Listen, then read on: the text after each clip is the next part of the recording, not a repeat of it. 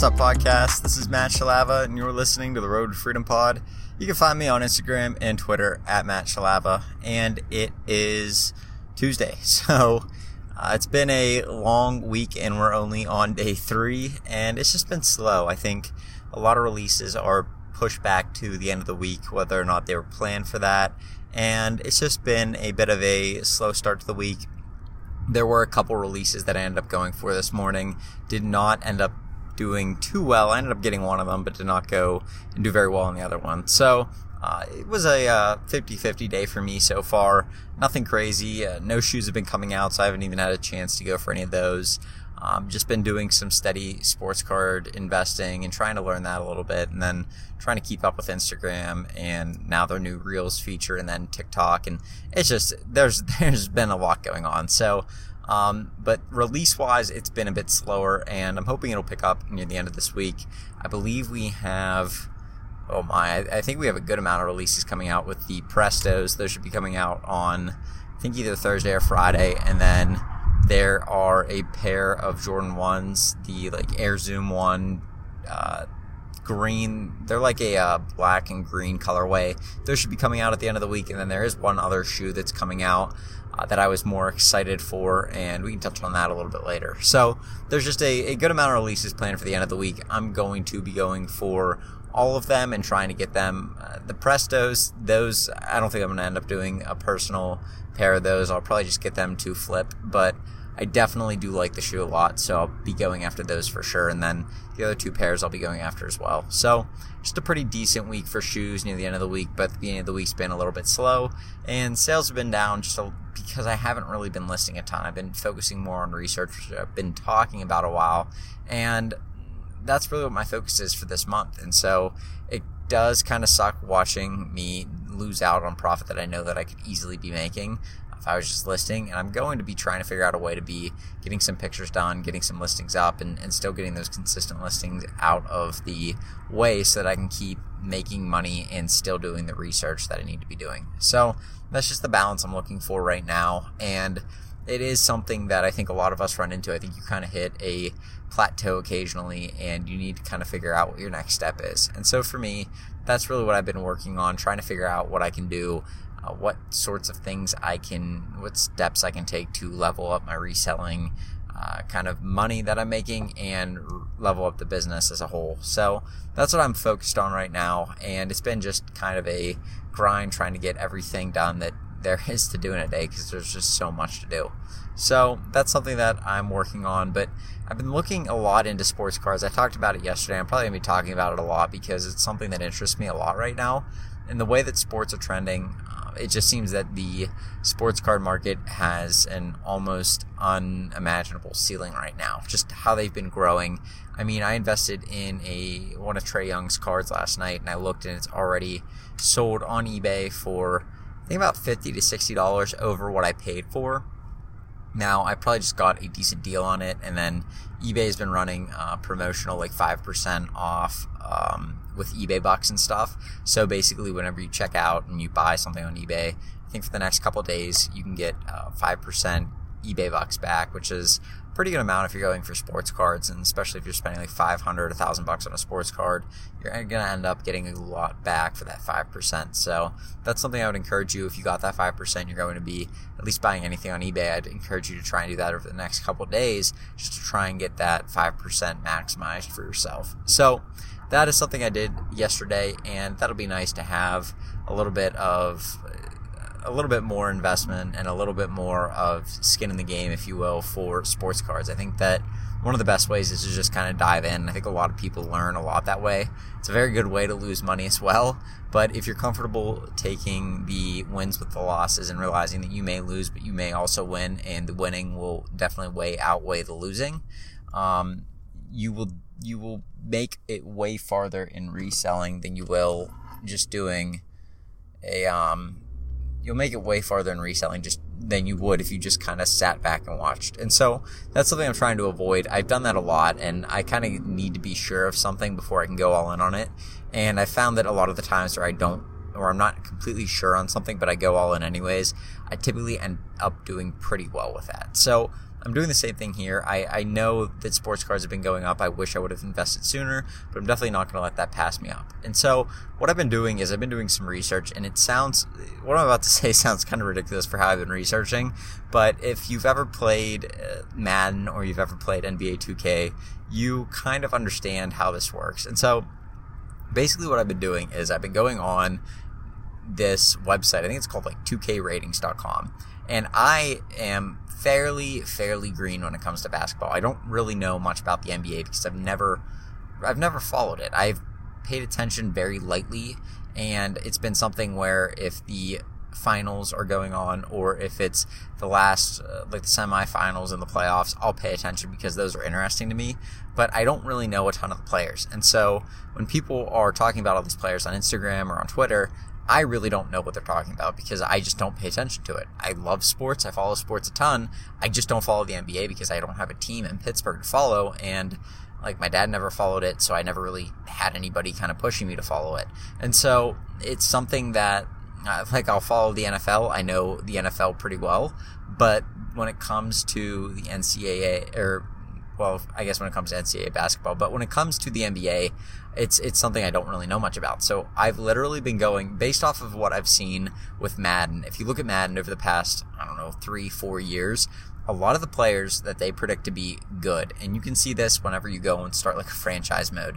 This is going to sound really dumb, but when you go into franchise mode on Madden, you can look at players' development ratings, and then you can look at what their actual ratings are, and you can judge based off of just the ratings that the Madden scouts give these players, as well as what they think their development will be, whether it'll be average, uh, like, I guess, star, or then superstar, what, how good the player's going to be. And what I've noticed over the past, I would say about five years, is that these these Madden scouts that are actually doing the Madden like rating system. So Madden will actually send like scouts out to N F L games, out to practices, I believe. I'm not really sure where all they're allowed, but I do know that E A has scouts that they send out, and they'll go to the games and they'll do scouting and then they'll report back.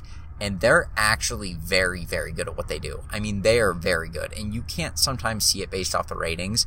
But like, for instance, you can look at Like, I played a lot of Madden, I think eighteen, and D J Chark, was it eighteen or nineteen? So Madden nineteen, D J Chark was a rookie, and he is the now breakout wide receiver star for the Jaguars. And when I played Madden nineteen, for whatever re- reason, D J Chark was much more pumped up than any other wide receiver. And it could be that he was really fast and stuff, but, like, there was something about him in the game that made him much better than any of the rookies that I used. And, and it was just, it was something that you could notice whenever you used him in a game. And I remember thinking, this guy is really good at Madden. I wonder if they actually know something that most of us, just regular people that don't follow it that well, know. I wonder if they know something that we don't. And so it kind of plays out that D J Chark capitalizes on the athleticism that he had when he showed up at the Combine, and in twenty nineteen twenty twenty season, he absolutely goes out and dominates and crushes it with pretty mediocre quarterback play. So you can kind of see that there was, and that's just one example. I've seen this happen a lot of times. I've seen it happen a lot with N F L, with Madden to the N F L, and then with N H L to the actual N H L. And so it's just something that I've kind of noticed over time. A lot of these scouts that go out there are actually pretty decent at what they do, and whether or not we want to fight over the number ten versus the number nine running back and who should be ranked higher, they're actually pretty accurate at what they do, and they do this because it needs to be accurate. It, it, the game needs to be accurate from a rating standpoint to make it even worth playing. If it's not accurate, then you're going to have people playing a basketball or a football game that isn't really, it doesn't really mimic the the actual real life version of what they're trying to make on the PlayStation or the Xbox. And so what I've noticed is that they are typically pretty accurate, like I've been saying. And so I've literally been going through the two K ratings and studying players and seeing which players are ranked higher based on overalls.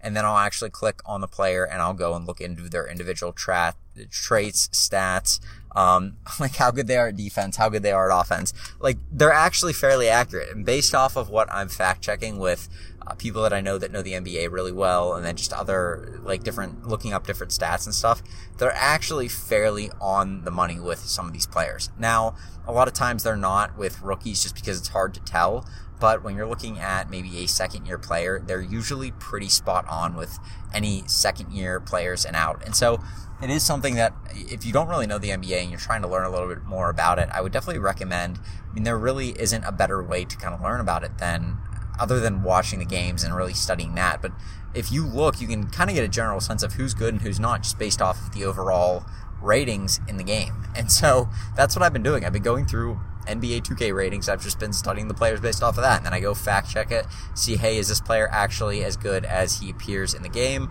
And I'll check with a couple people, I'll look at what his stats are, and then I'll go from there, and then I'll check what his card prices are. And that's been a way that I've been determining a little bit as to which card prices seem to be overvalued and undervalued. So I'll look and see whether or not this player is ranked like much higher overall, and see where his card prices stack up to a player who may have Uh, maybe younger or may have a better uh, chance of playing and stuff. And so there's a lot that goes in with it. I mean, it, it sounds super, super, it just sounds super childish almost to go and try and base your entire investing strategy off of a video game. But when we're in twenty twenty and we've gotten to the point where these they actually have scouts that go out and do this for a living, where they come back and they report to the the video game makers that they are, like, what their kind of valuation of players is, and, and they do that for a living, and their their sole purpose is to make sure that the game mimics real life as much as possible. Those kind of people definitely know a lot more than I do just starting out. So that's really a way that I've been trying to learn a little bit as to what what players I should be investing in. I mean, there are other ways to learn. I, I've been paying attention a lot on Instagram, seeing which players are popping up, and you can tell a lot based off of who people are talking about in different hashtags, like the basketball cards hashtag or sports cards hashtag. You can see which players people are getting excited about and which players people are commenting on when somebody posts a picture of their card. I mean, there's very, very simple things to do here. I'm not trying to go over the wall. I'm not trying to do all sorts of, or I guess over the top with this. I'm not trying to do all sorts of, like, heavy analysis. I'm simply just looking at player cards, uh, comparing what the prices are to the apparent interest in the player, and then trying to kind of use the rating system in two K as a basis for whether or not this player appears to be good, and then fact checking that. So it's really not, I mean, there's there's really not a better way for me to do it right now. It saves me a lot of time. I don't really want to go watch film, nor do I have time to do that.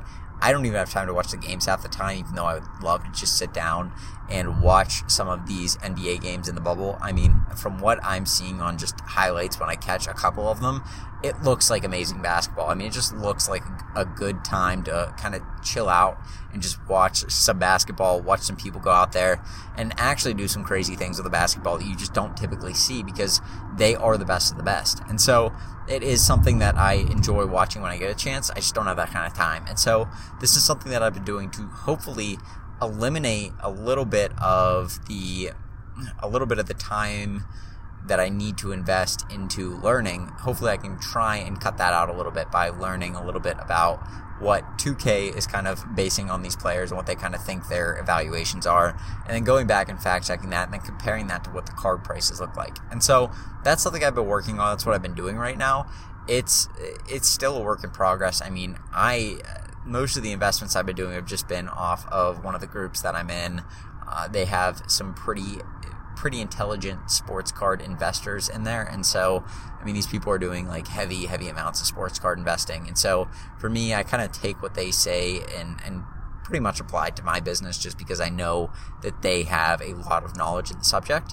But I'm still trying to learn as much as I can because ultimately I want to be able to make those calls on my own. I don't want it to be something where I'm relying on somebody else to kind of feed me the information. I think that that's, I think that kind of stunts your growth as a reseller. And once you can kind of find, like, get to the bottom of where where you can start determining what you need to pick up your own, on your own, and then determining some of these hyped releases on your own or some of these sports cards on your own or whatever you're going for, when you can come up with that stuff on your own, that's where you start to make a lot of money because you end up being able to pick things out before other people and get in on things much earlier because you have an eye for it rather than waiting till the people that know what they're doing have already picked up the item and then putting it out there, or waiting until it's you've seen it on social media or whatever. And so that's something that I am working on, and that's just one of the ways that I'm doing it. I'm going to be looking into a lot of other ways too, and hopefully trying to maybe look at investing into some different tools there are out there for learning about sports card investing. There's some really good ones out there that are super pricey right now, but you know, if you make a good amount of money in this early, you can start to reinvest that into learning about sports cards and, and kind of gaining knowledge in it much more rapidly. And so that's what I'm doing. That's really what I'm pushing on right now, and hopefully hopefully that can help you a little bit, maybe make some quick money. I mean, sports cards are being talked about everywhere. Doesn't really matter kind of where I turn in reselling. I see somebody who is either like Reezy, who was doing books, jumped into sports cards for a little bit there. I don't think that he was terribly successful with it, but he did. The point is that Reezy doesn't, he's not, he's not somebody who's out there talking about sports a lot, but he even realized the the power of investing in things that are hot right now, uh, sports cards and stuff like that. And so, you know, him doing that, going from books to doing sports cards, kind of shows that there really is a real zeal for this, because people all over, not just the heavy sports card investors or collectors, people all over the industry of reselling are seeing this and kind of identifying it as a really, really big market to kind of capitalize on right now. So that's what I'm really working on. I think that if you are doing things like Goodwill and thrifting, or you're going to Ross and Marshalls, I think there's still so much opportunity out there. I mean, e-commerce right now as a whole is just crushing it. But if you have extra money lying around, and I mean, I guess we all wish we had extra money lying around, but if you have money lying around to invest that you really are kind of wondering where to go next, I think that sports cards would be a decent opportunity for you to kind of learn about, and hopefully just give it a shot and see what happens. That's really what I'm doing. The worst that could happen is I lose money but gain a lot of knowledge, and a lot of times the trade-off there is is worth much more that you gain than you would lose. So that's really what I'm working on. Hopefully that It could be something that helps you out with your investing and learning about what types of items I'm reselling. So that being said, I'm going to go today, but you guys have a good one, and I'll talk to you tomorrow with another podcast. Peace.